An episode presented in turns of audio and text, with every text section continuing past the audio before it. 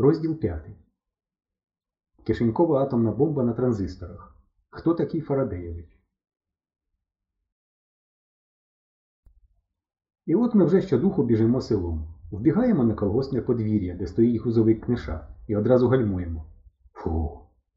Тут уже бігти не можна, бо привернемо увагу. А нам треба непомітно нищечком забратися в кузов грузовика. І ми, заклавши руки в кишені і незалежно спльовуючи, поволеньки чимчикуємо подвір'ям. Назустріч нам білозубо усміхається замурзаний, всеньке обличчя у шмаровидлі. Комбайнер Гриць Чучеренко. Здорово, пацани! Що, гайку якусь красти треба? Та ні, просто так, гуляємо. Байдужісінько чвиркнув крізь зуби яв. Ну, глядіть, як пів комбайна мені пропаде, а ноги пооткручую. Сміється Гриць і заходить у відчинені двері майстерні. Ми озираємося. Здається, ніхто не дивиться. На бордаж! командує Ява. Раз, раз, раз, геп! Він уже в кузові. Тепер я. Раз, раз, раз, дрррр. А хай ти сказишся, зачепився. І як штани на паркані на два боки звісився, ні туди, ні сюди. Ява хапає мене за комір. Сіп! Дрррр! Геп! Жабою ляпнувся я в кузов. Глиб, отакенний шмат штанів трикутником на стегні одвалився. Тіло моє грішне небесам виставив. Ой, буде мені від матері. Що ж, доведеться терпіть. За шпигунами ганяти не в карти грати.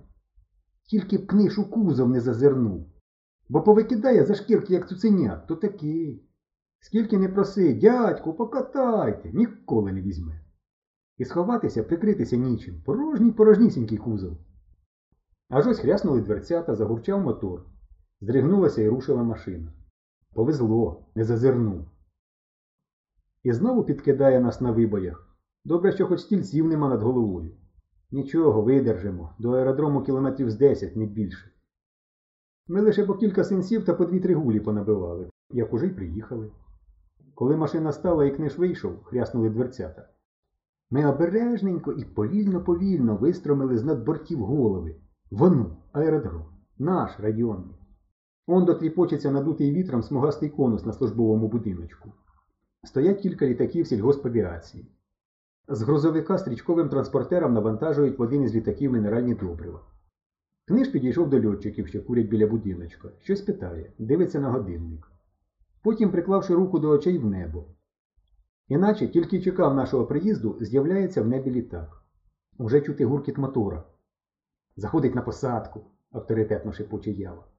І ось уже, підстрибуючи, їде літак, що сів на немудрящу посадочну площадку, позначену тичками. Книж одразу побіг до літака. Спустивши на землю металеву драбинку, з літака вийшов льотчик. В руках у нього довгаста коробка, з якої стерчить якась трубка. Льотчик передав коробку книшеві, щось каже, нам не чуть. І показує, мовляв, обережно. Книж бере коробку так, наче в ній вибухівка. Що це? Що він передав? стурбовано питаю я. Щось підозріле, сказав Ява. Може, може, атомна бомба з Америки. Замале для бомби, намагається заспокоїти себе я. Дуже ти тямиш, хмикає Ява. А якщо на транзисторах, спеціально для шпигунів. Книж обережно залазить у кабіну, заводить мотор, і ми їдемо. Ні, мабуть, їдемо не те слово. Ми повземо. Ми повземо помалу, обережно, об'їжджаючи кожну ямку, кожен камінчик. Тільки один раз в житті я бачив, що цей грузовик так їхав. Тоді він був покритий червоною китайкою, і на ньому стояла труна. Це як усім селом ховали нашого довгожителя, 109-літню бабу Триндичку. Згадка про той факт холодним шпичаком залазить у серце. А що як справді вибухне? І поховати нічого буде, бо від нас навіть попелу не застанеться. Атомна бомба це ж. Яво, шепочу я. А давай, а давай зліземо. Чого? питає він, але по очах бачу, що він не проти того, щоб злізти. Як так їхать, то лучше йти. На такій швидкості він від нас все одно не втече. Та й ноги розім'яти хочеться. Ми вилазимо через задній борт і стрибаємо. По жаб'ячому ляпаємося на землю. Ява враз присідає і валиться на бік. Я схиляюсь до нього. Ява держиться за ногу і кривиться. Чорт! Підвернув. Але по очах я бачу, що він бреше. Нічого він не підвернув. Молодець. Я б не догадався. Машина вже від'їхала метрів на сто. Тепер можна за нею. В разі чого хоч у рівчак попадаємо. Все-таки захист. І ти можеш? лягодиться питаю я. Спробую, ховає очі ява. Якийсь час він кульгає, а потім забуває і перестає кульгати. Ми йдемо за машиною. Нам навіть не треба поспішати, так повільно вона сунеться. Уже й село. Машина завертає у вузеньку, затишну, геть поросту з поришем зелену вуличку і зупиняється біля гостроверхого будиночка під черепицею. О, ми добре знаємо цей будиночок. Тут живе Фарадеєвич, знаменитий на весь наш район, а то й на усеньку область Фарадеєвич. Ви не знаєте, хто такий Фарадеєвич? Та ну, хіба? О, це надзвичайна чудова людина. Людина, яких, як казав мій тато, на мільйон трапляється один, та й то не на кожний мільйон. Він наш сільський бібліотекар офіційно, а неофіційно винахідник. І не просто винахідник, а як казав явен дід Варава, універсальний винахідник-ізобретатель. Я не знаю, чого він не вміє або не може. Він і механік, і електрик, і по різних там радіоштуках, що ото на транзисторах, на півпровідниках, і селекціонер, нові небачені сорти городини, фруктів тощо. І по гідросистемах просто не злічити, чого він тільки не повинаходив. І паровий двигун, що сам качає воду з колодязя, із звичайнісінького примуса та старої виварки. І пневматичну садову драбину, натиснув кнопку пуф! І лізь собі на найвищу грушу. І гідрогазову поливальницю на три атмосфери. Вода під тиском газу розбризкується до 15 метрів. Баштанник дід Салимон колись казав, що якби Фарадеєвичу дать рублів 100 на запчастини, він би сам збудував яку-небудь міжпланетну станцію. Та що там казать? Ви тільки зайдіть до нього. Отчиняєш хвіртку, і одразу з-за куща вискакує на тичці кумедний усміхнений фанерний чоловічок. Однією рукою він на ходу з голови капелюх знімає, а в другій тримає дощечку з написом Здравствуйте, ласкаво просимо. Ідеш від хвіртки по біленькій, посипаній річковим піском доріжці.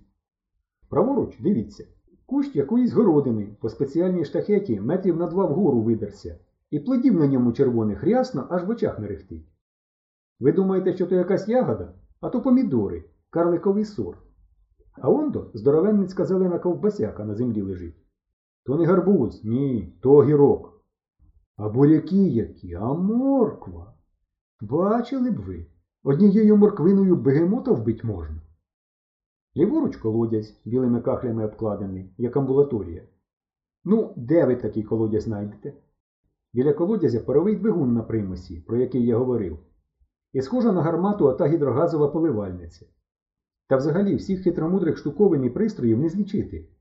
Ні, недаремно прозвали його Едісон Фарадеєвич. Насправді він Антон Фадеєвич. Але то прізвисько не образливе. Вимовляли його люди лагідно, бо всі любили старого. Він високий, худий, кощавий, і весь якийсь аж світиться, волосся світле, брови світлі, вії світлі. Не зрозумієш, чи то він такий блондин, чи то сивий, років йому під 70, а очі голубі-голубі, аж сині. Він не з наших країв, прихідько, десь з-під Тамбова. Руський чоловік, як каже дід Салимон. Років 50 тому у громадянську він воював тут. Познайомився з бабою Оксаною, вона тоді молода була, і зачепився на все життя. Був він добряга, якого світ не бачив. Завжди в нього можна було випросити все, що хочеш. Останнє віддавав. І весь час усміхався. Сердився він тільки тоді, коли бачив подерту якимсь юним читачем бібліотечну книгу. Ех, казав він, і який же це академік читав? Дав би я йому по западному полушарію. Але ніхто не пригадує, щоб коли-небудь кому-небудь дав він по западному полушарію. Дітей він любив страшенно. Своїх вони з бабою Оксаною не мали ні дітей, ні онуків, жили тільки вдвох. І весь урожай свого чудернацького саду роздавали нам. Просто навіть незручно.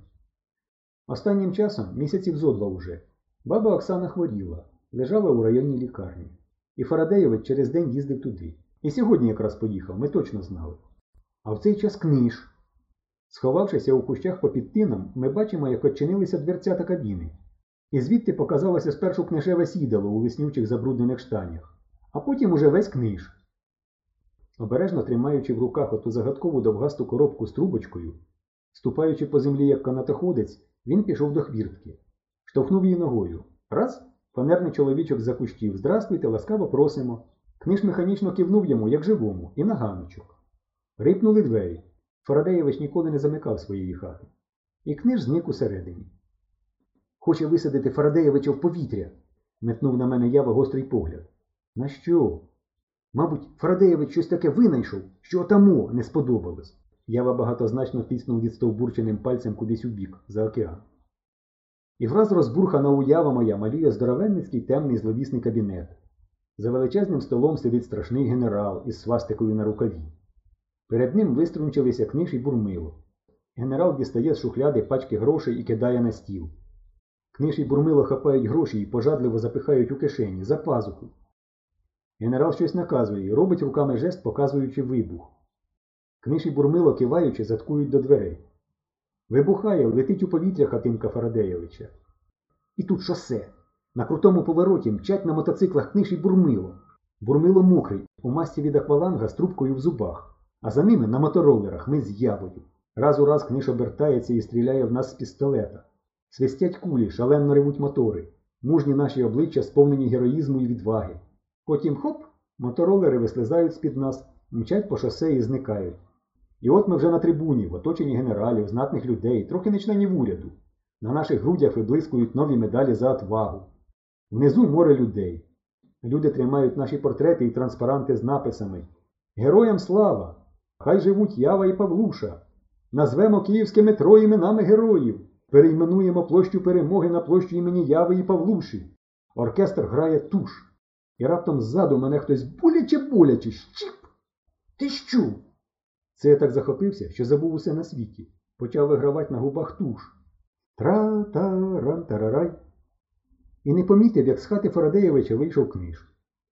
І наскільки повільно під'їхав грузовик, настільки швидко він від'їздить. Ми перезираємося і якийсь час мовчимо. Потім ява гучно хукає і каже Фу, пішли, ми не можемо цього допустити. Я теж хукаю, але значно тихіше і кажу Фу, риск, може і зірватися. Може. Фу, говорить ява і знову хукає. Я уявляю собі гучні похорони, заплаканих односельців, наші портрети в траурних рамках, і мені щіпли в носі, як від цибулі. Але не можемо ж ми допустити, каже Ява. Історія нам не пробачить. Мені хочеться сказати, що історії до лампочки ми з. У неї більш поважні справи, та я не наважуюсь. Надто серйозне обличчя в яви. Ну, тоді на всякий випадок прощай, зітхаю я. Прощай, зітхає ява. І ми стримано по солдатському обнімаємося. Мені щепли в носі дедалі більше. Хоч двері відчинені і можна спокійнісінько собі зайти, проте ми ліземо через вікно. Де ви бачили, щоб герої на небезпечну операцію ходили крізь двері? Таємнича довгаста коробка стоїть на столі. Ява бере її, відкриває. В коробці синій термос, з кришки якого стирчить скляна трубочка, загорнута марлею. Ява, отставивши в бік руки і, одвернувшись від термоса, поволі-поволі відгвинчує кришку. Ще трохи, ще. Обережно, обережно, обере.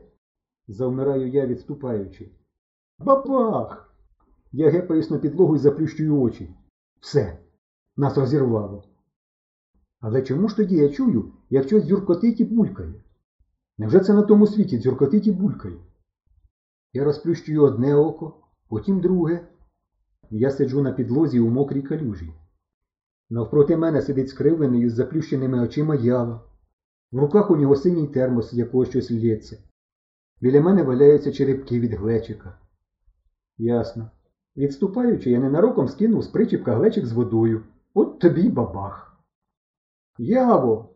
гукаю я. Отбой. Ява вмить розплющує очі і підхоплюється. Пильнуй термоса. Але вже пізно, майже половина вилилася. Тремтячими руками ява загвинчує кришку термоса і ставить його на стіл. А потім. Ви бачили коли-небудь у кіно прискорену зйомку, коли люди рухаються з шаленою неймовірною швидкістю? Так от, якби нас з явою хтось захотів у цю мить зняти в кіно з такою метою, то не треба було б ніякої прискореної зйомки. Ми, як мурахи, метушилися по підлозі навкарачках, гарячково збираючи черепки і витираючи калюжі своїми штаньми і сорочками. При цьому ми раз у раз зіштовхувались лобами та іншими менш поважними частинами тіла. За хвилину все було чисто чистісінько. І кулею, вилетівши з хатини Фарадеєвича, на цей раз через двері, ми щодуху припустили по вулиці.